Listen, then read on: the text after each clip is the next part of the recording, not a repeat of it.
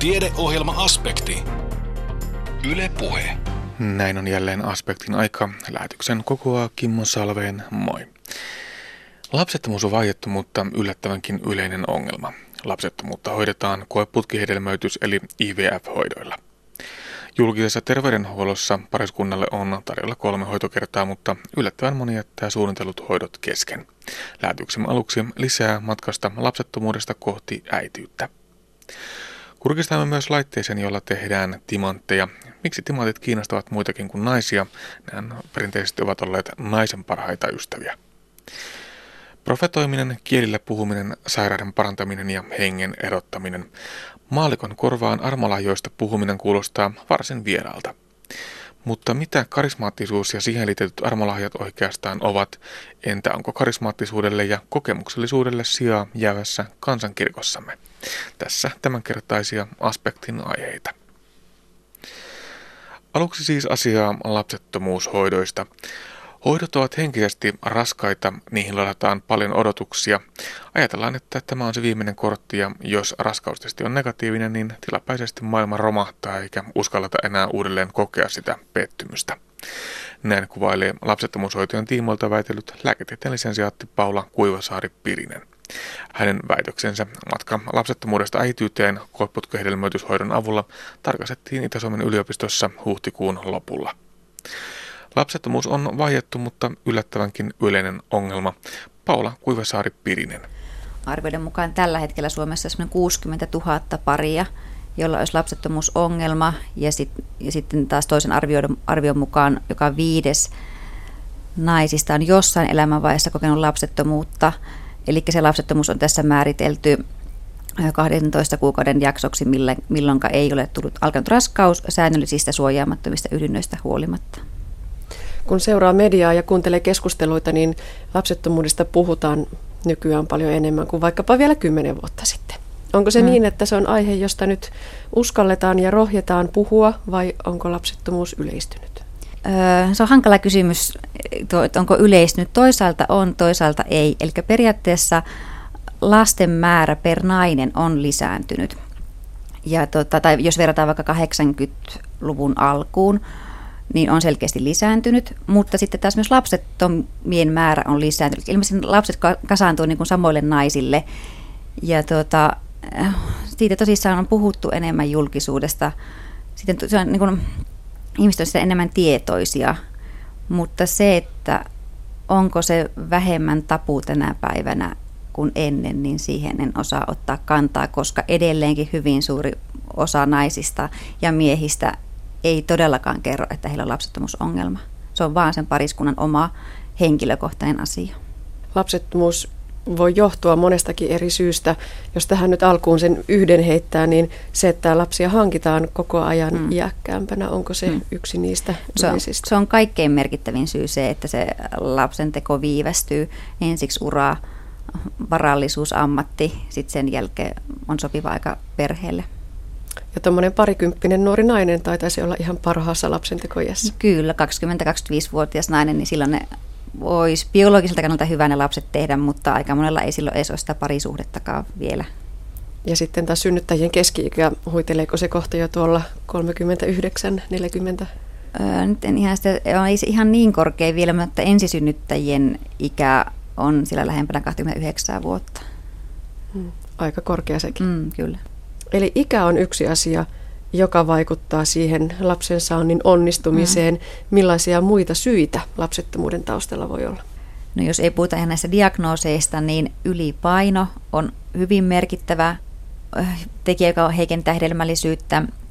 Ja siinä riittää yllättävän pienikin painon pudotus, 5 prosenttia riittää. Eli ei tarvitse todellakaan olla missään missin mitoissa, vaan ihan, ihan pieni. Ja, ja sitten siinä on myös ilosta nähdä se, että kun tämä pienikin painonpudotus on tapahtunut, niin ei tarvita yleensäkään mitään hoitoja, vaan nainen tulee ihan spontaanisti raskaaksi. Kierto säännöllistyy painonpudotuksen myötä. Ja sitten taas tähän liittyen tämä alipainoiset naiset, niin se on myös toinen, toinen ryhmä, eli se normaali paino olisi ihanteellinen lapsenteonkin suhteen. Ja sitten toinen merkittävä asia on tupakointi, eli se vaikuttaa hyvin moneen asiaan, sperman laatuun, munasarjojen toimintaan, se nopeuttaa vaihdevuosien tulemista, eli tämä hedelmällinen aika on lyhyempi, se vaikuttaa munanjohtimien toimintaan, alkion kiinnittymiseen, keskenmenojen lisääntymiseen. Tämä lista ihan loputon, että, että jos nämä kaksi viestiä saisi lasta haaveileville pareille välitettyä, niin se olisi hyvä. Olet tutkinut siis lapsettomuutta omassa väitöksessäsi ja nimenomaan väitöksessä puhutaan näistä IVF-hoidoista eli lapsettomuushoidoista. Ne ovat siis koeputkihedelmöityshoitoja. Mm. Voidaanko vielä tarkemmin purkaa, minkälaisia hoitoja ne on? Siinä on tarkoitus stimuloida naisen munasarjoja tuottamaan useita munasoluja kerralla, kun normaalisti kuukautiskerrossa tulee yksi munasolu, niin tässä hoidossa stimuloidaan hormonein, että ne tuottaa useita munasoluja, ja kun se stimulaatio kestää noin reilu 10 päivää, niin, niin sen jälkeen munasolut kerätään neulan avulla ultraääniohjauksessa, ja samana päivänä mies on toimittanut siemennesten näytteen, ja sitten nämä munasolut, tai siittiö hedelmöittää munasolun, ja näin syntyy sitten alkioita ja, ja parin päivän päässä tästä munasolukeräyksestä tämä muodostunut yksi alkio, yleensä yksi, joskus harvemmin kaksi, siirretään naisen kohtuonteloon ja pari viikon päästä siitä tehdään sitten raskaustesti. Eli tämä tarkoittaa sitä koeputkihelmöityshoitoa. No noin teknisesti kuinka haastava tai kuinka rutiini operaatio ja toimenpide on kyseessä? Toki siihen komplikaatioita voi liittyä mutta hyvin harvoin mitä vakavia komplikaatioita, äärimmäisen harvoin. Meillä tehdään tuolla kyssinaisen tautien puolilla niitä ihan päivittäin, näitä hoitoja. Ja hoitoihin ei pääse ihan tuosta noin vaan, vaan, vaan siinä on se tietty raja, milloin Joo. hoidot tulevat kyseeseen. Yleensä suositellaan, että jos on vuoden kestänyt lapsen hankintayritys ja se ei ole tuottanut tulosta, niin ruvettaisiin tekemään tutkimuksia. Ja, mutta mikäli sitten nainen on iäkkäämpi, eli yli 35-vuotias, tai on tiedossa joku syy, mikä voisi heikentää hedelmällisyyttä, kuten vaikka sairastettu klamydia tai endometrioosi, niin silloin tätä tutkimusta voi tehdä aikaisemminkin mutta sitten ihan heti su- suinpäin ei rynnetä näihin hoitoihin, ellei tiedetä, että on vaikka munajohtimet on tukossa, niin silloin, silloin mennään suoraan näihin koeputkihelmityshoitoihin, mutta yleensä aloitetaan kevyemmillä hoitovaihtoehdoilla. Mm, tämä on jo siitä raskaammasta päästä tämä koeputkihedelmöityshoito. Öö, no usein ajatellaan, että tämä on se viimeinen kortti, mutta totuus kuitenkin on, että tämänkin jälkeen, vaikka tämä epäonnistuu tämä hoito, niin kyllä, kyllä tuota lapsia voi silti saada vielä. Julkisella puolella julkisin, julkisin varoin pariskunnalla on mahdollista saada kolme tällaista hoitokertaa. Mm, mm. Ja sitten voi jatkaa, voiko ihan äärettömiin saakka yksityisellä puolella? Mm, periaatteessa kyllä. Kyllä Kela asettaa jonkin verran rajoja, että Kela sitten, jos se todennäköisyys onnistua on hyvin pieni, niin Kela ei korvaa sitten näitä lääkekustannuksia. Mutta aika harva kyllä jatkaa ko- kovin montaa hoitoa No sen verran rankkoja myöskin henkisesti, niin kuin Kyllä. täällä väitöksessä käy ilmi. Olet siis kasannut nyt tietoa siitä, että minkälaiset onnistumismahdollisuudet näillä pariskunnilla on ollut IVF-hoitojen jälkeen. Millainen tarve tällaiselle tiedolle on?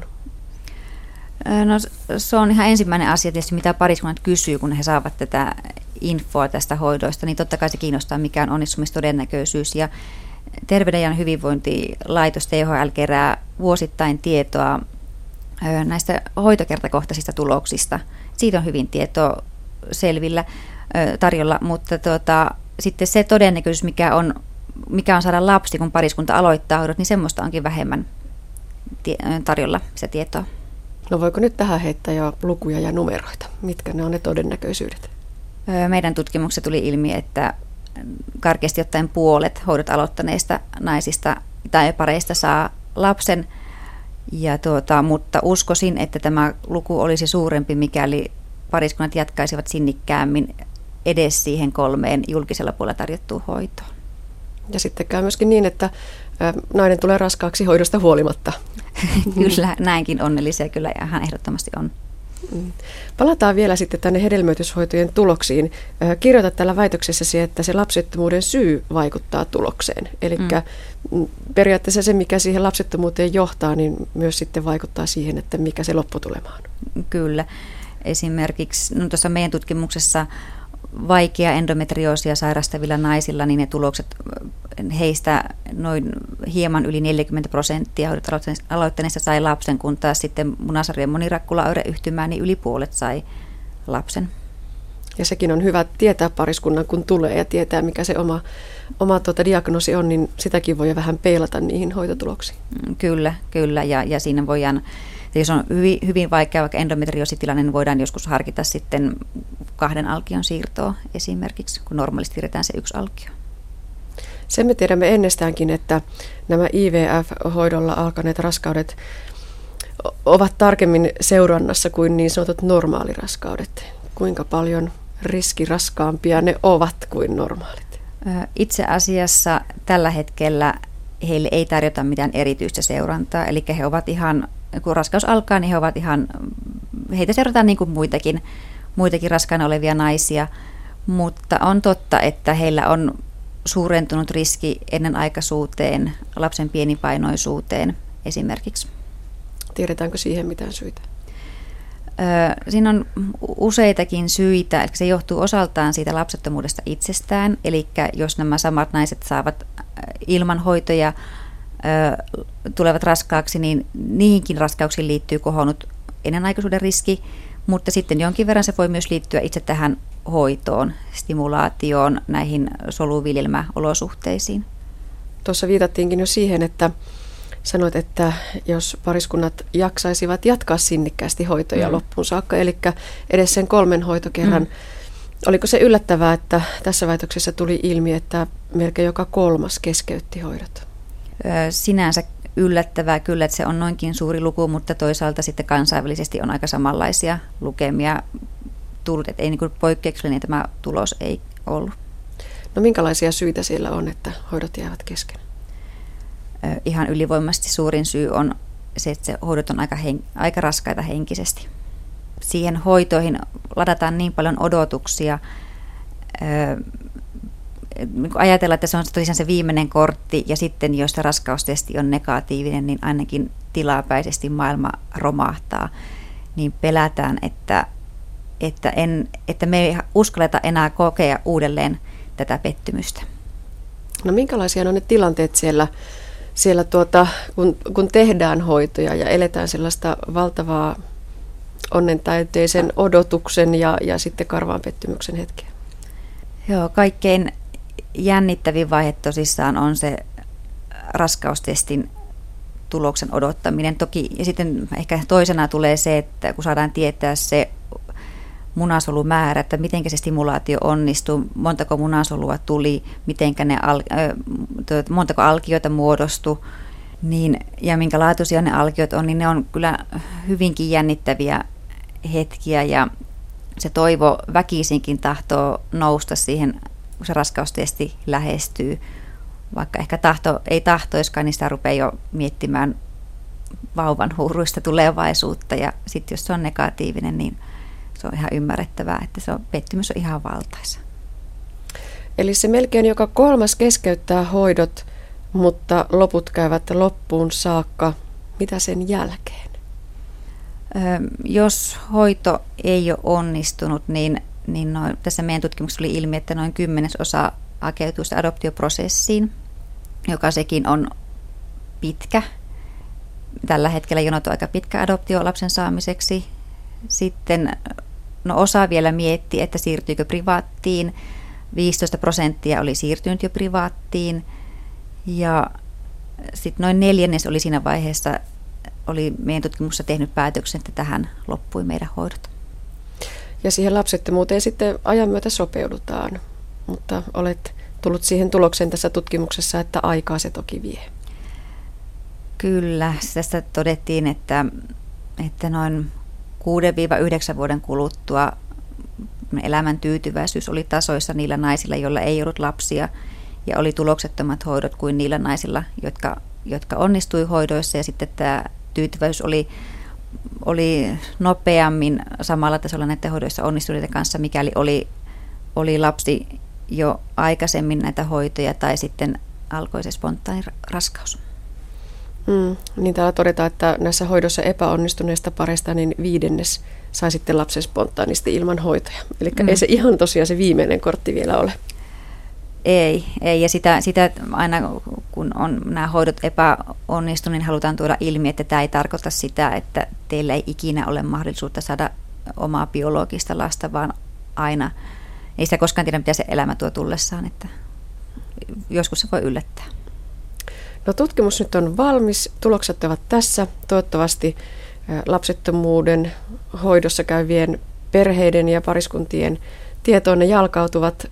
Vieläkö tutkimus sinänsä jatkuu? Kyllä on tarkoitus saada lisää tietoa vielä tarkemmin näistä keskeyttämissyistä ja, ja sitten tästä pariskuntien hoitopolusta, että, että kun meille tulee näitä paljonkin lähetteitä lapsettomista pariskunnista, niin mitä heille tapahtuu, miten se hoitopolku etenee. Ja sitten se kyllä kiinnostaisi kanssa tietää, että miksi jotkut eivät hakeudu hoitoihin, koska heitäkin on. Mm. No, tuleeko teille sitten tietoa siitä, että kuinka on käynyt, jos hoidot on lopetettu, niin, niin tuleeko teille viestejä tai kertomuksia, että mitä sen jälkeen tapahtuu? No eipä kyllä oikeastaan. Tämä kyselytutkimus tietenkin valotti sitä asiaa, mutta, mutta ellei sitten syntysalissa heitä tapaa, niin eipä tule muuten tietoa. Ja vielä yksi kysymys. Jos ne hoidot jäävät kesken, sitä kolmea hoitoa ei saada täyteen, niin onko se tavallaan myöskin resurssien haaskausta? Onko se yhteiskunnankin tavoite, että, että kokeiltaisiin sinne loppuun saakka? No toisaalta Kyllä, koska se, jokainen hoito myös opettaa sitä henkilökuntaa. Siis jokainen nainen on kuitenkin yksilönsä, että ei ole mitään keittokirjaa, mitenkä, mitenkä, ei kukaan kerro etukäteen, miten tämä nainen pitää stimuloida, miten saadaan paras mahdollinen määrä munasoluja, niin jokainen hoito myös opettaa ja ollaan aina viisaampia uuteen hoitoon lähtiessä. Mutta on totta myös, että joskus nämä hoidot pitää osata lopettaa. Näin totesi lapsettomuushoitojen tiimoilta väitellyt lääketieteen lisensiaatti Paula Kuivasaari-Pirinen. Hänet tapasi Anne Heikkinen. Kevään lämpimänä päivänä on aika nostaa pelakuut eli pelargonia kuistin ikkunalta ulos aurinkoon. Kysy biologilta ohjelmasarjan tämänkertainen kysymys liittyy tähän tuttuakin tutumpaan kasviin ja kuuluu näin.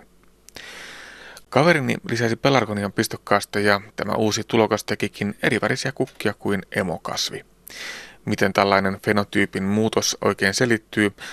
Multa on samaa, huone on sama ja kasvikin on periaatteessa sama. Määräytyykö pelargonian väri sattumanvaraisesti? Tähän kysymykseen vastaa seuraavassa yliopistotutkija Jaakko Pohjoismäki Itä-Suomen yliopistosta. Eli kukkien väri ei määräydy sattumanvaraisesti. Jokaista tällaista väripigmenttiä kukassa määrää tietty tämmöinen biokemiallinen synteesikoneisto, jota sitten ohjaa kukassa olevat tällaiset geenit tai siinä kasvissa olevat geenit. Eli kun on kaksi tällaista kloonia, joilla on nyt erilaiset kukan värit, niin me tiedetään silloin, että, että molemmissa tapauksissa niillä kukilla pitäisi olla aika lailla sama perimä, jolloin voidaan, ja sama, samaten siellä, siellä silloin pitäisi olla samat kukan väriä määräävät geenit läsnä molemmissa, molemmissa näissä kasveissa. Tietysti ensimmäisen aika usein näissä saattaa olla kyse inhimillisestä erehdyksestä, että muistetaankin, että nämä kukat tai kasvit olisi ollut klooneja, vaikka ne oikeasti ollutkaan. Mutta on tietysti olemassa tapauksia, missä tällainen klooni tai sama kasviyksilö, jossain tapauksessa saman kasvin eri osat saattaa saada eri värisiä kukkia, johtuen esimerkiksi nyt niin sanotusta somaattisesta mutaatiosta, mikä siellä voi tapahtua siinä kasvin osassa tai sitten näissä eri klooneissa.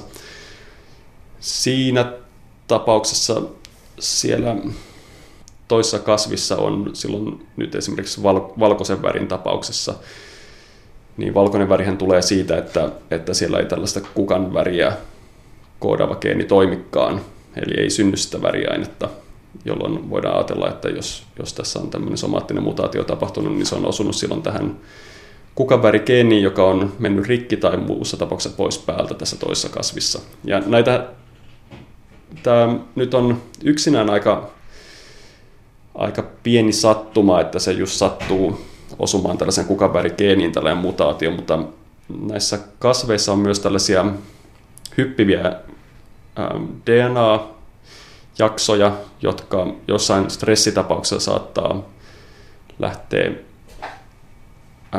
irti sieltä kasvin perimästä ja hyppiä toiseen paikkaan. Ja koska näitä on melko paljon, niin tällaisen hyppäävän geenin osuminen johonkin tällaisen kukavärigeeniin on jo suurempi mahdollisuus. Eli, eli voi olla tässä tapauksessa nyt kyse tällaisesta hyppäävän geenin toiminnasta.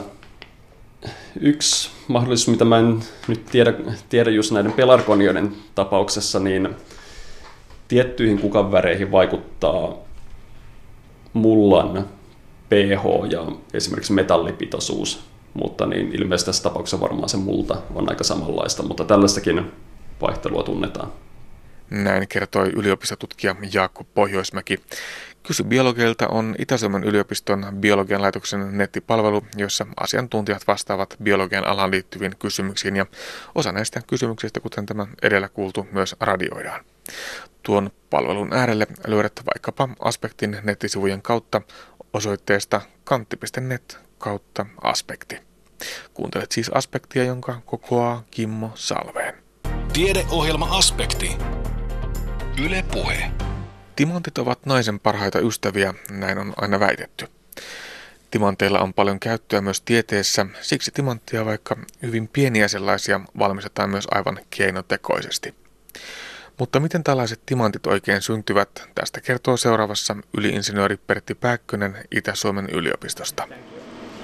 Joo, meillä aikaisemmin oli, oli tota, tapana, että me nostaa koko tämä kammio ylös, ja tota, mutta nyt ollaan muutettu pikkusen tätä laitteen toimintaa, että et ei nosteta tuota kammiota, mutta siitä voi kurkistaa tuonne sisälle reaktorin ja tämä reaktori on sellainen, että siellä on vakumi, eli tyhjö kammio. Tyhjö kammion sisällä on kaksi molybdenielektrodia, joiden välissä, välissä on vedyn ja metaanin muodostamaa plasmaa. Ja tähän plasmaan sinne työnnetään tuosta virtalähteestä 10, maksimissaan 10 kilovoltin jännite ja 10 amperia virtaa. Ja, ja niissä olosuhteissa plasmasta alkaa pelkistyä hiiltä näytteen pinnalle, alemman elektronin pinnalle – ja, ja tota, riippuen se plasma-ominaisuudesta siihen voidaan valmistaa joko grafeenikalvoa tai grafeenihiutaleita tai erinäköistä pyrolyyttistä hiiltä tai sitten mikrokokoisia tai nanokokoisia timantteja.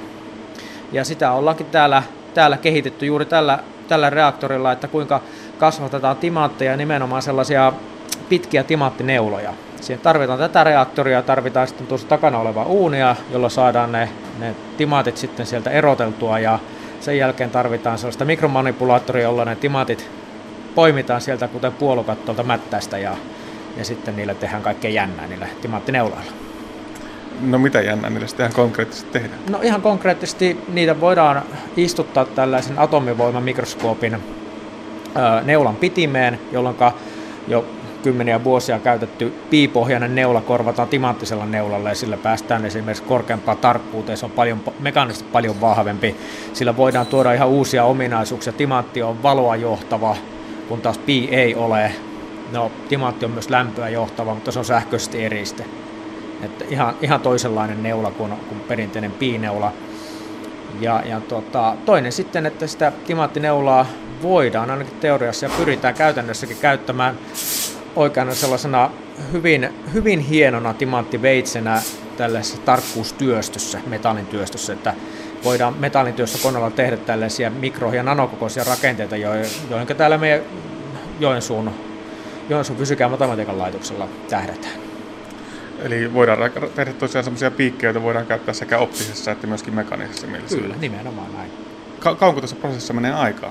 Kun mietitään sitä, että kauanko timanttia tuolla maankuoren alla pusketaan läpi, niin siinä menee kuitenkin joku aika. No maankuori tekee niitä, niitä todellakin miljoonissa vuosissa, mutta tekee isoja timantteja. Meillä ne on tällaisia mikrokokoisia ja mitä nyt uskaltaisin heittää, että pisimmät prosessit, mitä tällä on tehty, jotta päästään tällaisen muutaman kymmenen mikrometrin kokoisiin neuloihin, taitaa kestää noin 100 tuntia, eli puhutaan useista vuorokausista.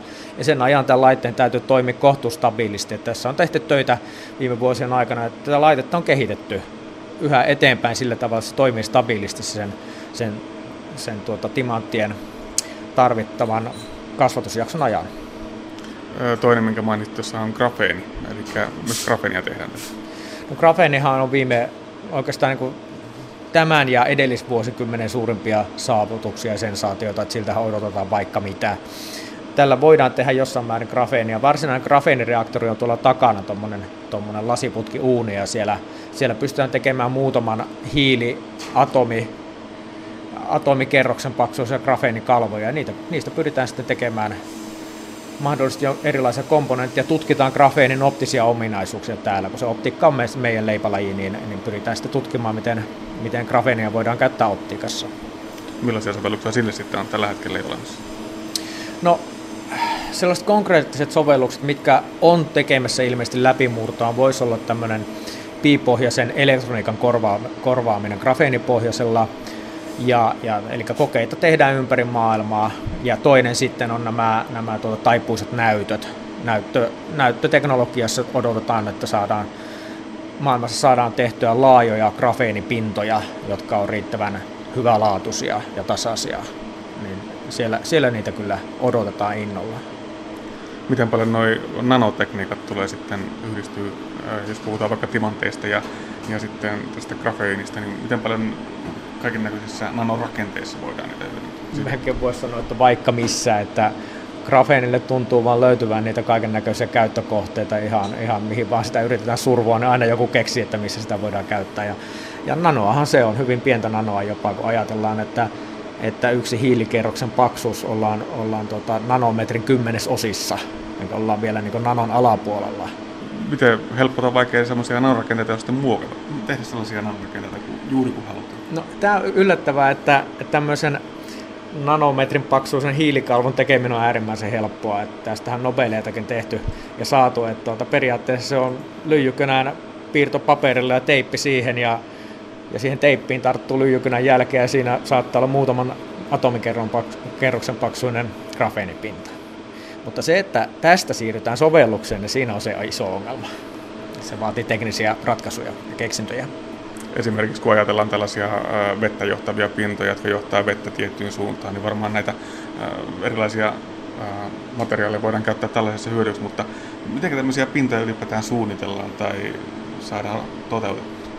No, tämä on varmaan jossain määrin, jos ajatellaan pintojen suunnitteluun, niin se on ehkä ottaa tukevia ensiaskeleita. En sano, että haparoivia, vaan tukevia ensiaskeleita. Että jos tuolla naapurilaitoksella, kemianlaitoksella suunnitellaan just tällaisia funktionaalisia pintoja, että, että miten, mistä se pinnan toiminta koostuu, miten sitä karakterisoidaan ja sitten, sitten tulee sellainen käänteisongelma, että me halutaan tietynlainen pinta, niin, niin tota, millä tavalla se pitäisi suunnitella, että se tuntuu esimerkiksi sellaiselta tai sillä on sellaisia toimintoja, mitä halutaan.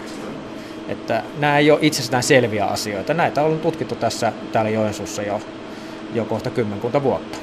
Ja tässä hypättiin heti jo tuonne naapurilaitoksen puolelle. Kun puhutaan nanorakenteesta esimerkiksi, niin mitenkä tai optiikasta ylipäätään, mm. niin miten paljon tässä ollaan tällaisten poikkitieteellisten asioiden kanssa tekemisissä, että pitää hakea sitä yhteistyötä nyt sitten vähän naapuriyksiköstä tai maailmalta kauempaa?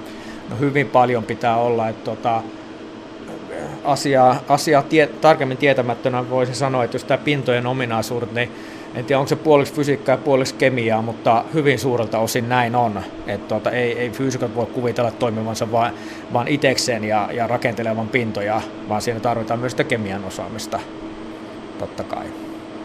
Joku voisi kuvitella, että tällainen, äh, esimerkiksi puhutaan vaikka fotoniikasta, niin ollaan, ollaan semmoisen ehkä luontoa enemmän mittaavan, tämmöisen tutkivan äh, aiheen parissa tekemisissä, mutta se yhdistyy yhä voimakkaammin hyvin monille eri tieteenaloille. Kyllä, kyllä, että juuri yhteydet fotoniikan kautta tulee, tulee sekä kemiaan että biologiaan, äh, ihmistieteeseen muutenkin, esimerkiksi sensoritekniikka, äh, kliinisessä lääketieteellisessä tutkimuksessa kaikessa. Että kyllä sen tuntuu olevan, että se, se valo tulee olemaan varmaankin yksi tämän ainakin alkuvuosituhannen merkittävimpiä juttuja tällä, tällä saralla. Valo ympärillämme on elämän mahdollistaja sinänsä, mutta myös siitä johdetut tekniset sovellukset vaikuttavat elämäämme päivittäin hyvin paljon. Tietoliikenne aina internetistä puheluihin ja pankkimaksamiseen kulkee yleensä ainakin osan matkaa optisten ratkaisujen varassa. Fotoniikka mahdollistaa myös valokuvauksen, TVn ja leffojen kuvamateriaalin ja paljon paljon muuta. Myös lääketiede on hyötynyt paljon optisen alan kehityksestä. Edellä tehdyt timantit ovat yksi tärkeä fotoniikan sovellusalue, mutta naisen parhaaksi ystäväksi näin pienistä nanotimanteista ei taida kuitenkaan olla professori Pasi Vahimaa. Ne on enemmän tutkijoiden parhaita ystäviä. Ne timantit, mitä me tehdään, on, on yleensä niin pieniä, että niillä ei ole arvoa koristeena, mutta sitäkin suurempi arvo sitten tutkimuksen kannalta ja erilaisten sovellusten kannalta, että miten pystytään esimerkiksi tekemään huipputarkkoja mittalaitteita, missä hyödynnetään sitten nanometrien tarkkuuteen pääseviä timantteja.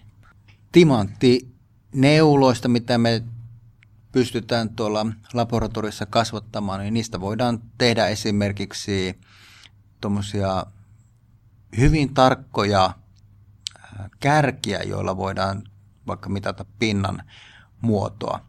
Vähän saman tapaan kuin, että jos ottaa sormenpää ja kuljetetaan pitkin tuota tiiliseinää, niin sormi liikkuu sen pinnan mukaan, niin samalla tavalla, mutta hyvin, hyvin paljon tarkemmassa mittakaavassa, niin voidaan ottaa timatti neula ja kuljettaa sitä pitkin pintaan ja sitten mitata, että miten sen timanttineulan paikka muuttuu siinä.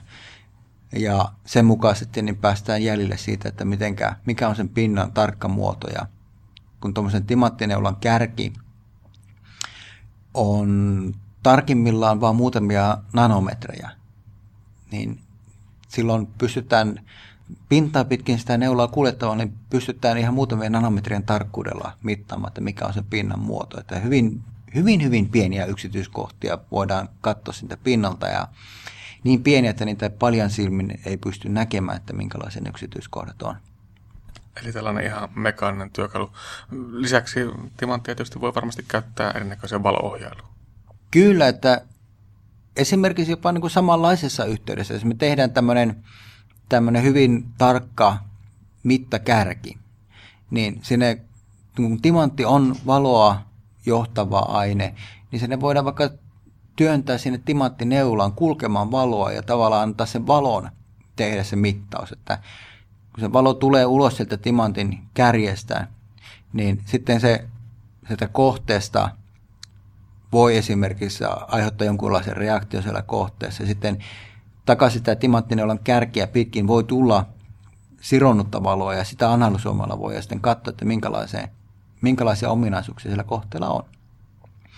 Esimerkkinä voisi olla vaikka, että otetaan solu ja työnnettäisiin tuommoinen hyvin tarkka timanttineula sen solun sisään jonnekin tiettyyn kohtaan, ohjata sinne valoa ja katsotaan, että millä tavalla se valo siroaa siellä syntyykö siellä esimerkiksi toisenlaista valoa jonkunlaisen reaktion tar- mukana ja sitten poimitaan sen timanttinoilla välityksellä se valo ulos ja päästään katsomaan, että minkälaisia asioita siellä solun sisällä tapahtuu.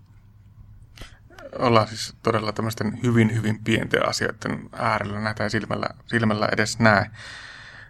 Mutta fotoniikka, se on monesti varmaan hyvin, hyvin tämmöistä, että tietysti mehän nähdään tätä valoa tässä ympärillä, mutta me voidaan mitata ja, ja ehkä ohjata käyttää sitä hyvin monella eri tavalla, vaikka, vaikka sitä ei kaikkea näkiskään. Kyllä, että enemmän ehkä on aina kysymys siitä, että ei tule edes ajatelleeksi, että miten monessa eri yhteydessä valoa voidaan käyttää.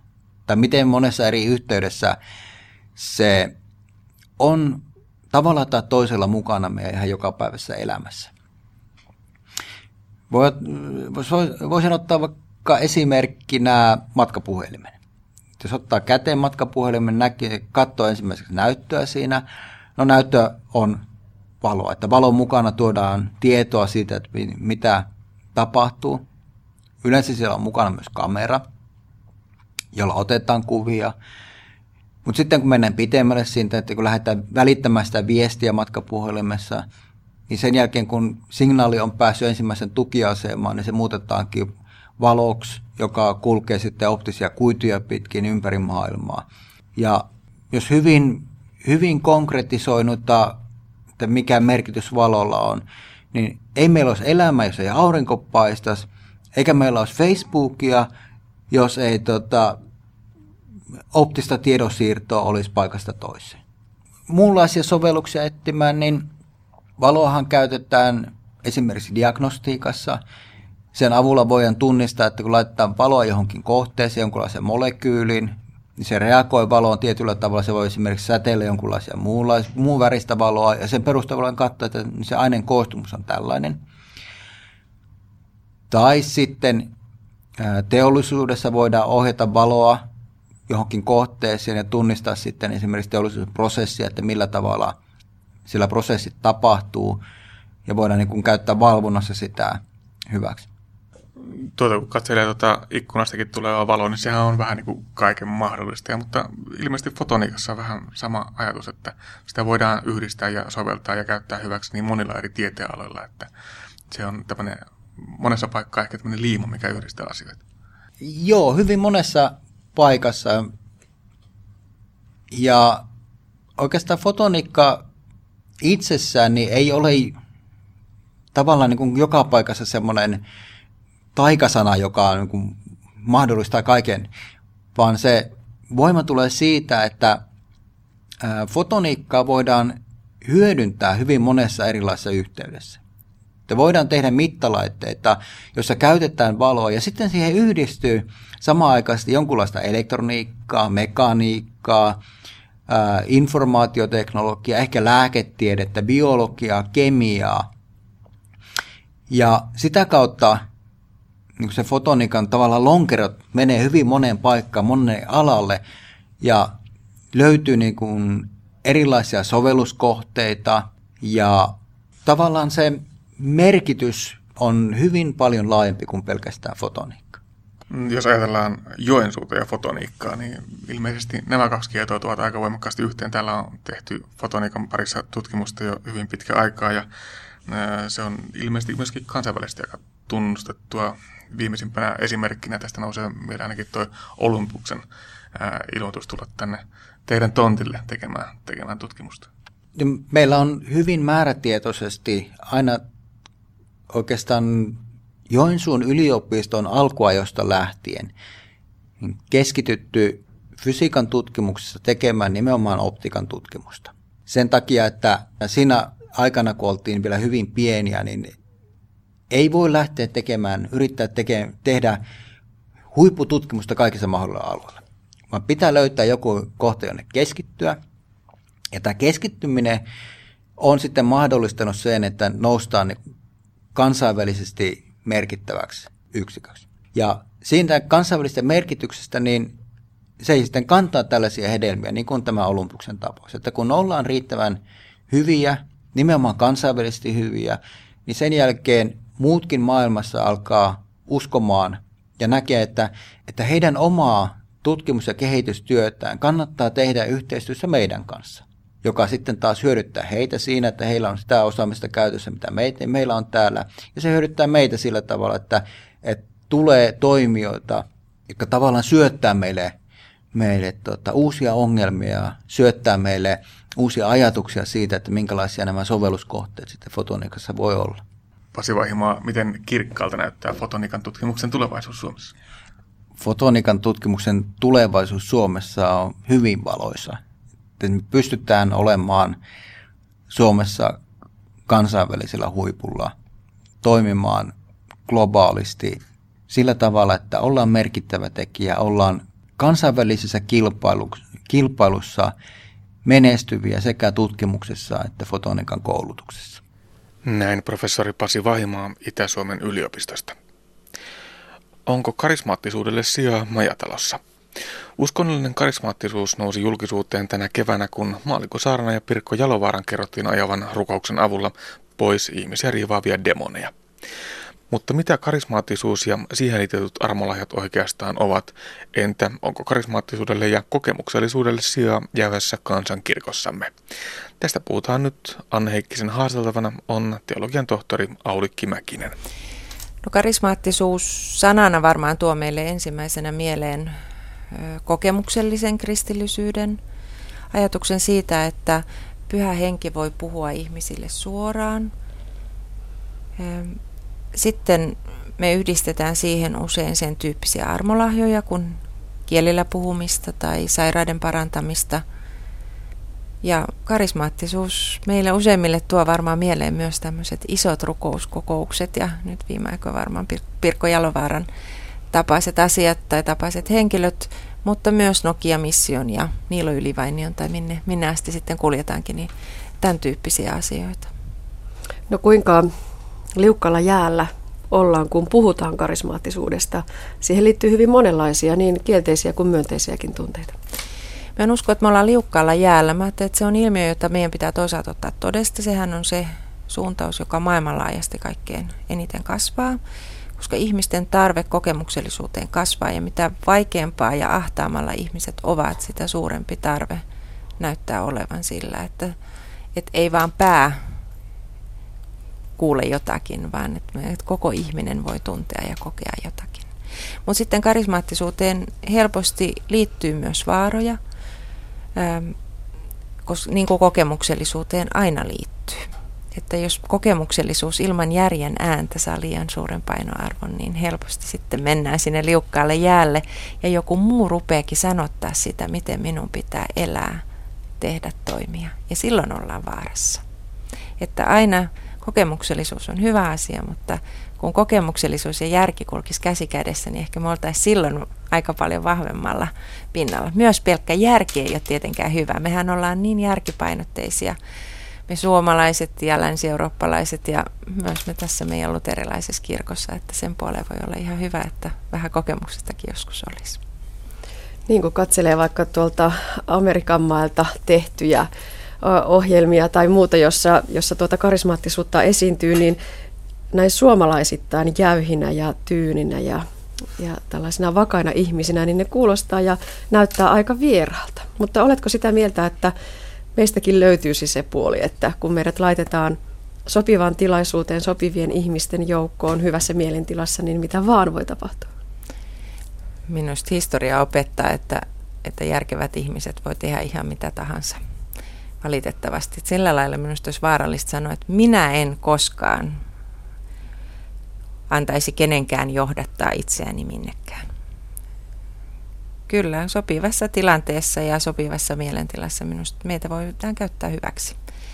Ja, mutta pitää muistaa, että tämä on vain karismaattisuuden yksi puoli, tämmöinen äärikarismaattinen liikehdintä. Ja sitten on olemassa myös muita puolia ja sitten on vielä kysymys siitä, että mitä se Paavalin karismaoppi oikeastaan tarkoittaa ja voiko se tarkoittaa meille myös jotakin uutta, hyvää ja vähemmän pelottavaa kuin ehkä monille tämmöiset kokemukselliseen liittyvät ilmiöt tarkoittavat. Mm, puhutaan luterilaisuudesta. Mikä on luterilaisen kirkon suhde karismaattisuuteen? No luterilaisen kirkon suhde karismaattisuuteen on varmaan vähän kahtalainen. Toisaalta tässä meidän kansankirkollisessa ajattelussa sitä on vierastettu. Toisaalta taas on nähty, että siihen liittyy mahdollisuuksia. Luterilaisen Luterilaista käsitystä on paljon ohjannut se, että miten Martti Luther aikanaan suhtautui oman aikansa hurmahenkiin, jotka katsoi, että pyhä henki puhuu todellakin suoraan eikä vain sanan kautta.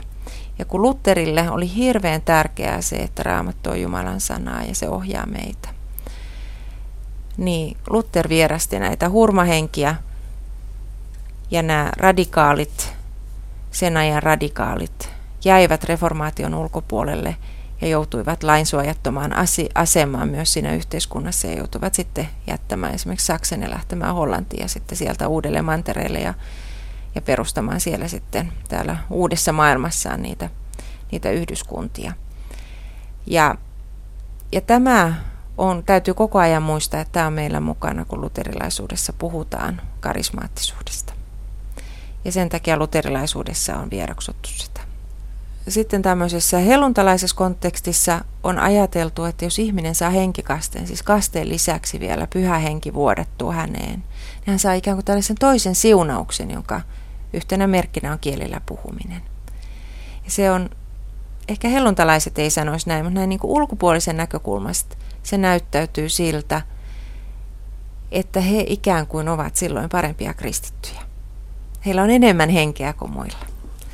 Mutta luterilainen ajattelu lähtee siitä, että meistä jokainen on, on syntinen ja vanhurskas yhtä aikaa. Ei ole mitään eroa. Kukaan ei ole tois, toinen toistaan parempi kristitty eikä toinen toistaan parempi uskovainen. Ei ole olemassa semmoista, joka tekisi meistä jotenkin täydellisempää tai enemmän, enemmän Jumalalle kelpaavaa. Me on kaikki otettu kasteessa Jumalan yhteyteen ja me ollaan siinä saatu pyhä henki.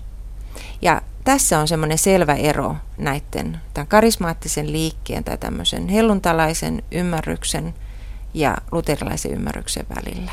Ja kun me puhutaan meidän kirkossa karismaattisuudesta, siis luterilaisessa kirkossa karismaattisuudesta, niin meidän on aina muistettava, että meitä sitoo tämä ajatus ihmisten samanarvoisuudesta Jumalan edessä. Jos vielä oikein tiivistää, niin voiko se ero myös nähdä siinä, että puhuko Jumala henkilön kautta vai tekstien kautta? Ehkä se voisi sanoa niinkin tietysti. Puhuuhan luterilaisessa kirkossakin totta kai se, joka saarnaa sanaa, niin saarnaa Kristusta. Kyllähän sekin ikään kuin tulee henkilön kautta, mutta se ilmoitus tulee sen tekstin kautta, eikä se tule suorana vapaana ilmoituksena Jumalalta, niin kuin tämmöisessä karismaattisessa ajattelussa usein ajatellaan. Armolahjat yhdistetään karismaattisuuteen ja ne kuuluvat siihen olennaisina osana. Nämä kuulostaa myös aika vieraalta, jos katsoo nimenomaan kansankirkon näkökulmasta tätä asiaa. Puhutaan profetoimisesta, kielillä puhumisesta, sairaiden parantamisesta, sairaiden puolesta rukoilemisesta. Mitä Aulikki Mäkinen ajattelet armolahjoista? Kun puhutaan armolahjoista, niin olisi hyvä katsoa ensin, mitä Paavali tarkoitti armolahjoilla. Ja, ja tässä Paavali ajattelee, että armolahjoja on hyvin monenlaisia. Evankeliumin julistaminen on armolahja. Toisten auttaminen on armolahja. Seurakunnan johtaminen on armolahja. Ja sitten on olemassa näitä erityisiä armolahjoja, kielellä puhuminen tai profetoiminen ää, tai sen tulkitseminen, parantaminen. Mutta Paavali ei aseta niitä vastakkain, vaan sanoo, että ensin alkuun ovat nämä aivan normaalit lahjat. Tätä, mitä me ollaan kaikki saatu. Sehän on vain esimerkkiluettelo Paavalilla. Mehän osataan erilaisia asioita. Sehän on lahjaa. Toinen osaa paremmin piirtää ja toinen osaa laulaa ja joku on jo luonnosta aika hyvä johtaja ja joku toinen on hyvä lohduttamaan toista. Meillä kaikilla on armolahjoja. Ja miten ne sitten käytetään seurakunnan sisällä niin, että ne tulee rakennukseksi ja kaikkien hyväksi. Pitää aina muistaa, että myös nämä ovat armolahjoja, tämä kaikki mitä me osaamme. Ja sitä armolahjoja pitää myös kehittää, mitä me ollaan saatu. Ja sitten on olemassa tämmöisiä niin erityisiä armolahjoja, jotka näyttää olevan vahvistukseksi niille, jotka niitä ovat saaneet. Minusta ne eivät ole vaarallinen asia, jos niistä ei tehdä uskon mittoja. Jos ne ovat rakennukseksi itselle tai sille yhteisölle, niin varmasti niin on hyvä. Mutta niiden ei pidä saada liian suurta painoarvoa suhteessa tähän kaikkeen muuhun lahjaan, mitä me olemme saaneet. Me olemme tietysti kansankirkko ja suurin osa meidän seurakuntalaisista, näin oletan, viereksuvat tämmöisiä hyvin eri, erikoisia armolahja niin kielellä puhumista. Ja, ja ehkä me kirkossa ja seurakunnissa ollaan suhtauduttu aika, ehkä olisi hyvä sanoa, että aika nihkeästi näihin erityisiin armolahjoihin. Se on ollut meille myös kulttuurisesti vieras ilmiö. Suomalaiset eivät siihen kovin helposti ehkä tunne olevansa kotonaan semmoisessa ympäristössä. Mutta ymmärrän myös, että jos joku sellaisen armolahjan on saanut, niin hänelle se varmaan on tärkeä ja hieno asia. Tiedeuskovaisena voisi vielä heittää tähän sairauden parantamisen armolahjaan, että jossakin tapauksessa se voi olla aika vaarallinen väärinkäytettynä. Se on erittäin vaarallinen väärinkäytettynä. Mä ajattelin, että jokainen lääkäri on saanut sairaalta para- sairaiden parantamisen armolahjan ja ainahan sekään ei edes onnistu, että kaikki me täältä joskus kuollaan – mutta, mutta se väärinkäytettynä, sehän on kauhistuttava, etenkin jos ihmisille luvataan, että he paranevat, jos heidän puolestaan rukoillaan. Pitää kuitenkin erottaa minusta se, että ihmisten puolesta pitää kuitenkin aina rukoilla, jos sitä pyydetään. Se on toinen asia, mutta siihen ei liity meidän omaa kykyämme, vaan sehän on vain asioiden tuomista Jumalalle. Silloin kun mediassa puhuttiin paljon tästä Pirkko Jalovaaran tapauksesta, niin siellä vilahteli tällainen hengen erottamisen armolahja, joka on myös aika vieras. Mistä siinä on kysymys? Tietysti täytyy ymmärtää, että Paavalin aikana maailmankuva oli aivan toisenlainen kuin se on meidän aikanamme. Ajateltiin, että on pahoja henkiä ja niitä erotellaan. Minusta nykytulkinta hengen erottelulle ei olisi sen tyyppinen, että on hyvä miettiä, että mikä on järkevää ja mikä ei. Mitä ääntä kannattaa kuulla, kenen seurassa kannattaa liikkua, mikä rakentaa minua, mikä rakentaa tätä yhteisöä, mikä rakentaa meitä. Ja semmoista hengen erottelua mä toivon sekä kirkossa että meille jokaiselle ihmiselle, että me osattaisiin sitä tehdä. Se on myös eettistä pohdiskelua siitä, että miten kannattaa rakentaa hyvää elämää. Ja vielä yksi näkökulma armolahjoihin. Apostoli Paavali, joka määritteli armolahjoja, niin sanoi, että suurin niistä on rakkaus.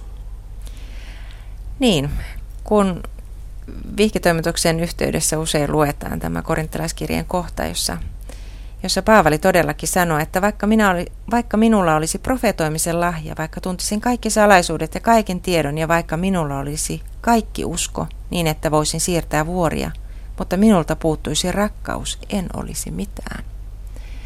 Me luetaan sitä vihkiparille ja oikeasti se on kirjoitettu seurakunnalle siitä, että mikä on suurin armolla, mikä on se suurin lahja, jonka me olemme saaneet, mikä rakentaa sitä yhteyttä. Se rakentaa sitä kodissa tietysti sitä yhteyttä, rakkaus ja se rakentaa sitä seurakunnassa. Ja mä ajattelen, että se myös hyvässä yhteiskunnassa rakentaa sitä meidän rakkautta, meidän yhteiskuntaa. Tämä suurin armolla ja rakkaus. Siihen mittaamme kaiken.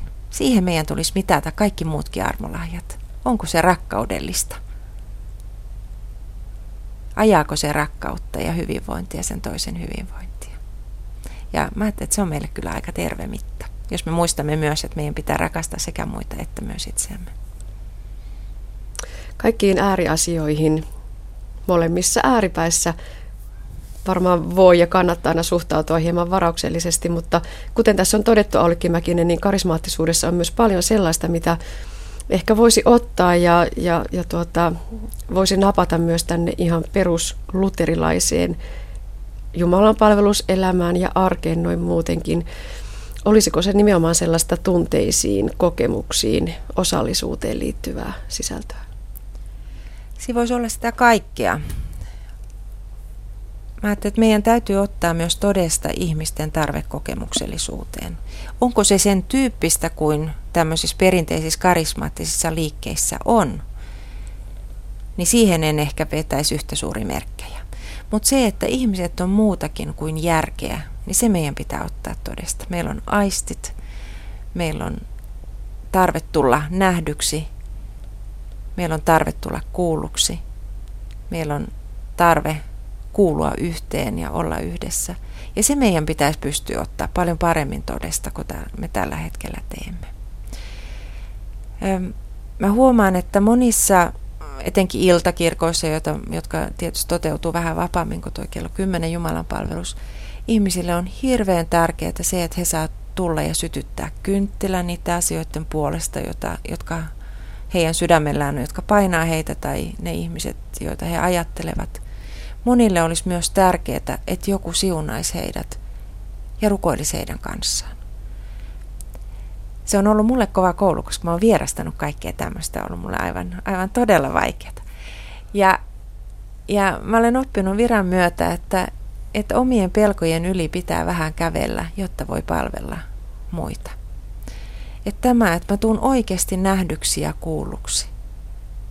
Ja että, että siinä myös Jumala näkee ja kuulee minut. Ja mä saan sen tunteen, että Jumala näkee ja kuulee minut. Vaikka totta kai mä ajattelen, että Jumala näkee ja kuulee meidät aina. Mutta, mutta että mä saan sen tunteen, niin se on ihmisillä äärimmäisen tärkeää. Ja se, että heidän puolesta rukoillaan. Ja ja tätä meidän olisi hyvä miettiä seurakunnissa kyllä, miten me sen teemme, ilman että siitä tulee lieveilmiö tai että siitä tulee sellainen vieraannuttava kokemus, vaan että siitä voisi tulla jotakin aitoa niille, jotka sitä tarvitsevat. Sitten toinen liittyy osallisuuteen ja minusta se on tulollansa ja uskon, että se myös meidän kirkkoon rantautuu. Ja se on sitä, että ihmisten osaaminen, nämä ihan tavan armolahjat saadaan käyttöön. Ja sekä Jumalan että seurakuntatyössä ylipäätään Se on vähän sama kuin vapaaehtoisuus. Eli se, mitä sä osaat tehdä, niin tarjoa sitä seurakunnalle. Me yritämme katsoa, että miten me saadaan se siihen yhteiseen palvelemiseen mukaan. Että sitten Jumalan palveluksesta voisi tulla semmoinen, että se ei ole vain työntekijöiden juttu, mutta minusta tämä ei ole pelkkä Jumalan palveluskysymys, vaan ylipäätään kysymys siitä, mitä seurakunnassa tapahtuu ja tehdään. Ja, ja että semmoinen normaali elämä voisi tulla osaksi sitä seurakuntaa. Mä ajattelin, että tämmöisen klassisen karismaattisen liikkeiden hankaluus on ollut siinä, että se erottaa uskon ja elämän toisistaan. Ja se on minusta aina vaarallista ja se ei liity luterilaisuuteen. Että meidän pitää ymmärtää, että usko ja elämä linkittyvät yhteen. Ja se mun tavallinen arjen elämä on sitä elämää, jota Jumala tahtoo, se mun kutsumukseni kristittynä toteutuu. Ja, ja seurakunnassa mä haluaisin nähdä, että siellä voisi kokoontua ihan tavalliset piirit, ihan tavalliset harrasteryhmät. Ja sitten me tultaisiin yhteen siihen Jumalan palvelukseen – joka olisi se, mikä meitä yhdessä määrittäisi. Että hengellisyys ja tämä arjen elämä eivät, eivät ole asioita, jotka ovat erillään toisessa, vaan ne linkittyy toisiinsa. Ja tätä mä toivon, että tämä näkyisi Jumalan palveluselämässä ja tämä näkyisi siinä seurakunnan tavallisessa toiminnassa. Puhutaan vielä siitä Jumalanpalveluksesta. Kun riviseurakuntalainen tulee Jumalanpalvelukseen, niin melkein täytyy ensimmäisenä avata se virsikirjan loppuviimeiset sivut ja katsoa sieltä, että suurin piirtein pysyy verillä, että mitä tapahtuu ja, ja mitä seuraavaksi. Onko Jumalan palveluksesta tehty liian hankala? Jumalan palveluksesta on tehty hankala. Mä olen samaa mieltä. Jumalan palvelus on hailuttu, että siinä säilyy tietty linja ja tyyli ja samankaltaisuus. Ja se on hyvä niin. On hyvä, että siellä on tuttuja asioita, kun sä tuut kirkkoon ja menet sä minne päin tahansa, niin siellä on niitä tuttuja asioita. Mutta tässä liturgisessa uudistuksessa on kyllä menty ehkä niin pitkälle, että sä et enää tavallisena seurakuntalaisena oikein tiedä, että minkä takia täällä mitäkin tapahtuu, koska mä nousen ylös, mitä hän tuolla edessä se pappi oikein nyt tekeekään. Mä toivon, että me oltaisiin taas menossa semmoiseen suuntaan, jossa, jossa se pyhä ja arki myös siinä Jumalan palveluksessa kauniilla tavalla – linkittyvät toisiinsa ja me uskallettaisiin myös sen Jumalan palveluksen sisällä vähän sanoa, että nyt me tehdään tätä ja mennään tänne, että ihmiset ei kokisi olevansa epävarmoja. Se, joka sinne joka sunnuntai tulee, sillähän se on tuttu, mutta suuri osa ihmisistä tulee muutaman kerran vuodessa tai kerran vuodessa ja, ja sitä tietä sinne Jumalan palvelukseen pitäisi kyllä tasoittaa, koska ideahan ei ole se, että teemmekö me oikein vai palveleeko Jumala meitä siinä keskellä sitä Jumalan palvelusta. Saanko mä jotakin? Tuntuuko, että mä tulen kosketetuksi jollain tavalla se Jumalanpalveluksen aikana? Tuolla kun matkailee Keski-Euroopassa ja menee turistina kirkkoon kuin kirkkoon, niin sieltä voi nähdä paikallisia ihmisiä kesken arkisten askareiden käy kirkossa hetkisen, ehkä polvistuu, ehkä rukoilee. Meille tämä on hyvin vierasta. Soisitko, että tällainen yleistyisi? Totta kai sitä soisi, että sellainen yleistyisi, mutta mä en oikein jaksa uskoa, että se kuuluu meidän kulttuuriin. Se ei kuulu myöskään luterilaisen kulttuuriin. Se on, tämmöinen, se on enemmän tämmöisen katolisen tradition tapa. Meidän kulttuurina kuuluu se, että se usko toteutuu siinä arjen työssä. Se toteutuu siinä, siinä kotona ja sitten ehkä raamatuja luvussa. Ja virsikirja, joka on ollut siis meidän historiassa se suuri rukouskirja tässä kirkossa ja seurakuntalaisten elämässä. Ja miksei se voi olla joku muukin laulukirja. Mä että se, mitä nuoret tällä hetkellä laulaa, eli tätä meidän punaista laulukirjaa, niin se on monille ollut myös se suuri rukouskirja, myös näille nuorille. Ja sen takia mä en usko, että se meillä toteutuu, enkä mä ehkä haikaile sinne, koska se on minusta vieras meidän traditiolla. Tämä, että käydään siis kirkossa kesken työpäivän. Palataan lopuksi vielä sinne karismaattisuuteen. Keskustelua käydään puolesta ja vastaan, niin kuin todettiin heti tämän haastattelun aluksi. Mihin suuntaan luulet, Aulikki Mäkinen, että mennään? Mä luulen, että karismaattiset ilmiöt on tullut jäädäksensä, ähm, mutta seurakunnat ovat entistä tarkempia siitä, että tämmöiset äärikarismaattiset liikkeet eivät pääse seurakuntiin pitämään omia tilaisuuksiaan. Mutta tämmöinen kokemuksellisuus, sen tarve ihan selvästi kasvaa ja minusta sillä täytyy olla tilaa tulevaisuudessa tavalla tai toisella siinä seurakunnan arjessa. se, mitä se oikeasti sitten siinä tarkoittaa, niin se on varmaan pitkä keskustelu. Ja meillä on vanha traditio siitä, että seurakunnat ovat aika erilaisia, niillä on erilaisia omia traditioita ja minusta se on hyvä asia.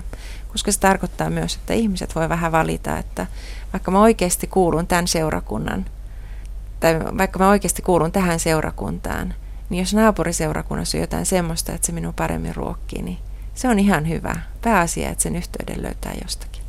Näin totesi teologian tohtori Aulikki Mäkinen. Toimittajana edellä oli Anne Heikkinen.